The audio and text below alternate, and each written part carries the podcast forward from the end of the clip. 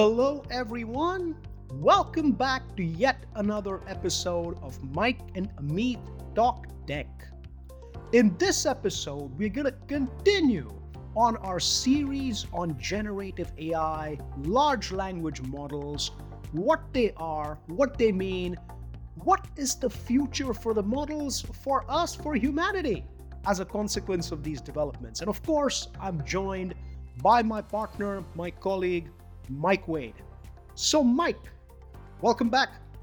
Thank you, thank you, thank you. And if you haven't had a chance to hear the first three episodes in this series, we strongly encourage you to do so. We've looked at the history of AI, we've explored the technology and the math behind generative AI, and we've kind of done a bit of a dive into the generative AI competitive landscape. And what are we going to talk about today, Amit? So, today, let's dive a little bit into the impact that this technology is having on performance, on the economy, on industry, on jobs, right? So, so let me kick it off with a pretty simple question, Mike. I mean, are you already seeing productivity benefits? Are you already seeing this thing having economic impact? Let's let's bear in mind that this thing is all of 10 months old, right? Early days, early days, Amit. So the academic machine, as far as research is concerned, moves slowly. So, you know, we're yet to see a lot of studies that have looked at productivity, but I think it's most people, their intuition, just using it uh, for various things, that it will improve productivity and have other benefits. And the early results are certainly backing that up. There's a study that was released in the last month going toward the end of 2023 now as we record this. And it's a study done with Harvard University and BCG, the consulting group. And they took a bunch of consultants and they gave them 18 different tasks. So a whole bunch of different things. And then they, they had a controlled experiment. So some of the consultants used the large language model and then others didn't. And then they could see if there was any difference. And surprise, surprise, there was a difference. So the results were quite compelling, were quite clear, and the benefits are there. So the consultants that were using the large language models were 25% quicker, so they were faster in what they were doing. And partially because of that, they completed 12% more tasks. So they got more stuff done in the same amount of time, uh, which it may be you know, if you've used these models, you know the time to first draft is lowered, right? You just get to that first draft much quicker, significantly faster, right? You don't have to go through that pit of despair as you're looking at the blank screen thinking, how the heck do I start this email or or whatever it is.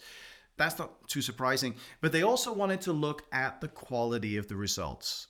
So it's not that much use if it's fast, but the quality is bad so they looked at the quality results, and it turned out that the quality results was 40% higher on average, 4 0. That's a massive improvement in quality. So that bodes well for how these technologies will impact how we do work. There's other studies out there. There's there's another one by MIT and what they did was they looked at call center agents. So human beings so this is not chatbots. This is call center agents, actual people answering the phone. And again, they had a you know, randomized control experiment where some of them had prompts from a generative AI chatbot to help them with their interactions with people and others didn't and they would you know see what the difference was and and in that case you know once again the agents that were supported by AI were far more productive than those that weren't but there's another interesting result that came out of that study, Amit, is that the benefit was not equally distributed. And what they found was that the lower skilled agents actually benefited significantly more than the higher skilled agents. Now they all benefited, but there was a big boost for the lower skill agents. No, this is this is absolutely fascinating, Mike, and and this is very much in line with my own thought of this technology as the great commoditizer the great leveler, right? I mean, I see this as I mean, if you're extremely good at something, it's not going to drag you down. But if you are below average or bad at something, it can raise you to average, which is an incredible boon, right? It's an incredible boon for all of us. here's one way to think about it there's something that all of us are bad at. How would you like to be just about average at that particular skill? And if you think of it that way, this suddenly becomes an immensely, immensely powerful tool, doesn't it? It sure does. I mean, it has all kinds of implications. If you can get people to a acceptable level more quickly, that could have huge productivity benefits. Also, you imagine all these people around the world who don't have access to tertiary education, that maybe can't afford to go to a great school, or, or people just don't just can't for whatever reason get the same education that people in first world countries have. You know, they get to be brought up to that level a lot more quickly and more effectively than they are at present, which you know, you got to look at as probably a good thing. And to add to that, think of all the people in the world for whom English is not their first language and how much access to the world markets they could potentially get just by being reasonable at English, right? In the communications that they do, in the advertisements that they run, and in the slogans that they write. And today, I could be sitting in a little village in Asia, in Southeast Asia, and I can write something in relatively reasonable English, starting off in my own native language. How cool is that? The translation ability of these models is surprisingly good, considering that was never really a, an intention, you know, but it's it just kind of happened. And you know, the OpenAI models, so uh, GPT-4 and such, you know, they can support translation to and from dozens. I mean, really dozens of languages. So you could start in your own language, and then get translated into another language like in English. And Amit, as, as you know, we did an experiment at IMD before the summer where we, you know, allowed students, participants in our programs to go in and, you know, query sessions and, and get insights. And we didn't even think about translation. And it turned out one of the most common use cases was people who didn't speak English who wanted to know a summary of the session or had specific questions around the content. They put the question, the prompt in their language, and they got the answer back in that same language. And we are not just talking about converting English to German, French, or Spanish, which have the same language root, right? I mean, we had translations, if I'm not mistaken, from English to Thai, Chinese, Japanese, Tamil, Arabic, you know, languages with completely different roots. And the best that we know, speaking with these participants, uh, it was pretty seamless. It was uh, fairly competent uh, levels of translation, which really opened up a whole different learning experience for these people.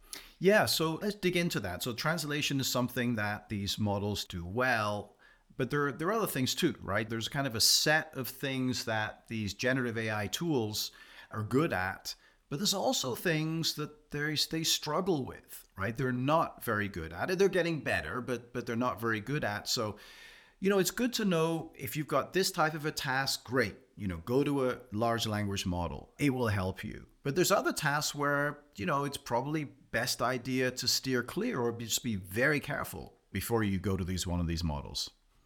You know, I personally, and uh, I'd love to hear what your thoughts are on this. I personally would not use generative AI for pure mathematical tasks.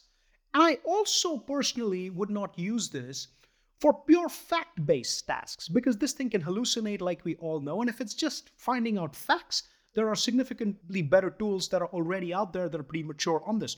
But everything in between, I think this thing is a reasonably good companion. I mean, I don't know what your thoughts are on this. I use it all the time. So I definitely feel that. So let's dig into what it's not really good at. And with the preface that pretty much everything that we're gonna we're gonna note here it's getting better and sometimes significantly as we speak and all the time. And there's new models come in they're to solve these problems. But i think one thing that it still struggles with is handling ambiguous queries without context. Now in, in, in our last episode, Amit, you talked about, or maybe it was the second episode, context was important and the server fell down. So it, it's got that embedded, but still deep context is hard for it. So, so for example, let me give you an example. You know, a review, right? A great burrito. Now try cooking the beans, right? So the GPT models or most language models would see this as a positive review, right? This is a good thing, right? This review is positive, but of course, it's not. It's negative. There's another one, right? I was dating lots of beautiful women, but then I bought this red jacket and problem solved, right? And it would think, yeah, this is great. They love this jacket, right? But it's the opposite. So it struggles with some of these sort of deep contextual questions or statements that you know you kind of have to be human still to figure out. Most of them it gets right, but handling ambiguous queries without context it struggles with. It also struggles to differentiate between reliable and un- unreliable sources. You know, so does Google, right? I mean, it's not it's not alone in this, but it doesn't know if it really if a source is reliable or not, and it hasn't figured it out in, on a consistent basis. And I would agree with you. Very specific questions. The ironic thing about these models is the more specific the question you ask, the less likely it's going to get it right. And something general, like, you know, write an email to my boss uh, asking for a couple of days off, it'll do a fantastic job. But ask it where Amit Joshi got his PhD, and it could tell you anything. it could be anywhere, literally all over the place. Yeah, so very specific questions. Still, I think we've said before, right? It's not a search engine, it's a suggestion engine. It's not designed to give you the answer, it's designed to give you an answer to a question like the one you've asked. I think anything that's outside of its training data is going to struggle with, right? Now, it has a massive amount of training data, right? As we know, I mean, terabytes and terabytes of data. And one of the reasons it does so well on all these standardized tests is those standardized tests were probably part of the training data. so no wonder it does well in the GMATs and the LSATs and, and all the rest. So if it's not in the training data, it struggles a little bit. Of course, real time, up to date data. My favorite example of it struggling as a consequence of training data, Mike, I, I saw this just a couple of days ago, where a person asked generative AI, this was using one of the image generation models of Gen AI, I think it was um, Midjourney or DALL-E or one of those to generate a clock that showed time of 1:15 a.m. or p.m. And always it returned a clock showing 10 minutes past 10. Irrespective, and this he, he kept on giving this prompt saying, please pay special attention to where the hour and minute hands are. And it should be 1:15. And it kept on generating 10 past 10 till it learned that most of the training data, most of the pictures of clocks that are there in the world show 10 minutes past 10. Think about it. That is because it looks like the clock is smiling in every ad. And you folks or listeners, you can Google this yourself. Just Google a clock ad, see what time it tells. Chances are it's going to tell 10 minutes past 10. So, therefore, guess what? This particular tool learned. It is amazing. Yes, and that's true. You go to any watch boutique and you'll see the hands are at 10 minutes past 10. You also see, you know, you'll ask it to create an image of something and you'll see, you know, some version of Getty images in the sky, you know, in the shape of a cloud or something like this. So, right, that's an issue. The up to date, you know, I think the GPT models are up to date to January 2022, but, you know, still don't know about the conflict in, in Ukraine. So now that's getting better because they're now being given the, the ability to browse. So it's getting more up to date, which is good. And I think finally, you know, recognizing and producing sounds, video, and other dynamic content is still not as good as it, it could be. Text, it's really good it's excellent at text. At text. It's pretty good at images. It's getting a lot better at images all the time, but still audio and video. That's going to come though for sure. Yeah, in, uh, without a question, without a question. And and are you are you actually seeing top line, bottom line financial outcomes from this with organizations, or is it is it too early? Is it too early to talk about that? I think it's too early to talk about that. We're probably seeing it, but organizations are being quiet about it. But I think it is an interesting question, you know, assuming there are productivity benefits, what do you do with them? And we'll get into this in a little bit more detail in our next episode when we talk about the ethics of generative AI. You know, how do you deal with the fact that, that you have a productivity improvement? And in the past, it's been quite clear when there's a technology based productivity improvement, it just gets subsumed into the organization so that that, let's say, is the person, an individual now can get their work done in 20% less time. They just get 20% more work given to them. So is that going to happen in this case? I guess that's the default, right? But maybe there's another way. Indeed. And if if that turns that tends to be the default, if indeed companies revert to that particular default, what you might see happen is uh, employees who have figured out cool use cases for ChatGPT will not share them with their employers because that'll just mean them getting more work without really getting any more of the benefit. So it really is a catch 22 situation. And I think that's already happening. It's already happened. You go onto Reddit and there's lots of people kind of sheepishly talking about how they've done their work in a fraction of the time and wondering, you know, whether they should tell their employers because lawyers are not asking for it and they're happy. So it is a bit of a tricky question, that's for sure. And it's only going to get trickier, I think, as these productivity benefits get more obvious and clear. And as this thing adds more and more skill sets, like you were saying, right? Different modalities, voice, uh, better getting getting better at video, as well as a bunch of other things.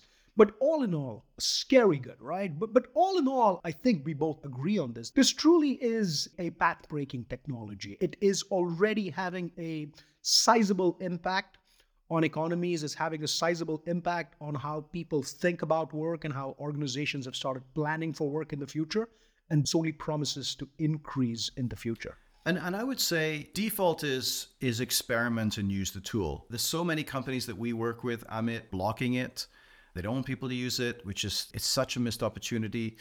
But you know, just understand where you need to be careful. And I think there's there's four specific areas where you need to need to take care as an organization. The, the first is accuracy. You know, if you demand accuracy, be aware that these things these things do hallucinate, right? So if there's a very high cost of being factually incorrect, maybe don't use a large language model. Explainability, you know, for, if you're a judge, right, and you've got to explain why you you made the decision that you did, you're going to be challenged because you don't really know, right? The neural networks that we talked about in the second episode are not transparent, so you don't always know how and why it came out with the conclusion. So if you need to explain something, it's probably a better tool out there to do that. I think repeatability, if you need the answer to be exactly the same every single time you ask the question, don't use one of these models because the answers do change. You have that, you know, stochastic element that it'll it put in a little bit of randomness in there. And finally, I would say confidentiality. If what you're doing is highly confidential, if there's data that you cannot share, then take care with these models because when you put something in there, there's a good chance it's going to be used to train the model. It may be subsumed in there, and people are doing this all the time and not realizing necessarily that once you put something in a prompt, that data could be out of control. Now, all four of these concerns or pa- reasons to pause are are getting better, right? So the confidentiality is being dealt with in different ways, including having a local ring-fenced version, repeatability, especially on the math, a more technical side, you're getting more consistency. Uh, explainability is always going to be tough, but accuracy is, is, is increasing. Yeah and and you know these issues notwithstanding i at least based on my estimate about i'm going to say a third of the organizations we speak to have kind of sort of banned it in their organizations right which which i think is really really myopic a better idea perhaps would be to figure out ways to mitigate or control some of these issues and encourage experimentation exactly as you say because there is no running away from this. Banning it is not going to get you anything at all right?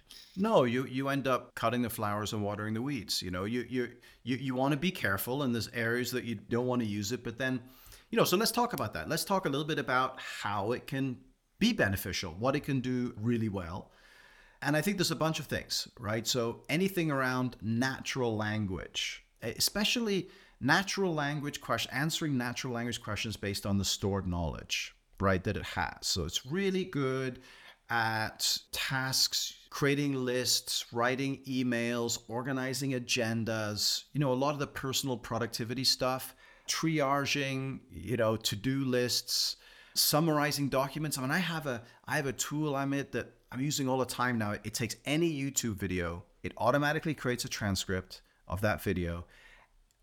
That transcript gets dumped into into GPT-4 and I get a summary in exactly the format that I've asked for. I mean, you imagine the time that that saves me. It's unbelievable. It's truly, it's truly good. So, so those types of personal productivity and sort of regular business productivity that don't require specific knowledge, super good at that. They are chatbots, right? That's their original use case. So there are great customer service applications where you could use these things to interact with customers, provide answers, summarize the conversations, answer customer queries. I mean, all these things it can do extremely well. I think there's a bunch of use cases around sales and marketing creating marketing, copy, product descriptions. And there we can also look at the visual side, right? Creating visualizations for campaigns, testing slogans and logos. I mean, there's so many things that it can do on, on that side. I think there's, you know, programming. Oh, yes. I mean, Some of the biggest use cases, yes. I mean, big, really big use cases here. Again, it's time to first draft. In this case, the first version of a some kind of software product. It can save just a ton of time, ton of time doing that. Creating new software through natural language queries or translating. We talked about one language to another, but it's also computer languages. It can translate computer languages to other computer easily, and, and it does it very, very well. I think there's great education use cases. You can kind of get your personal tutor through this, can help you learn stuff. So I think there's a lot of a lot of ways that it could. I mean, productivity, yes, it can allow you to do things faster, but also improve the quality of those things that you're doing. And there's a ton of those use cases. It really is. All right, folks. That was yet another episode of Mike and Amit Talk Tech. Thank you very much for joining us for this. If you'd like to learn more about our research or about IMD, please visit imd.org and hope to see you back for our next episode where we will continue this discussion and this time talk about things like ethics, privacy, copyright, regulation, and what this means for all of us. That's going to be a big one, Amit. We're going to go deep into the muddy waters of all the ethical questions and issues that are raised by generative AI. Look forward to that.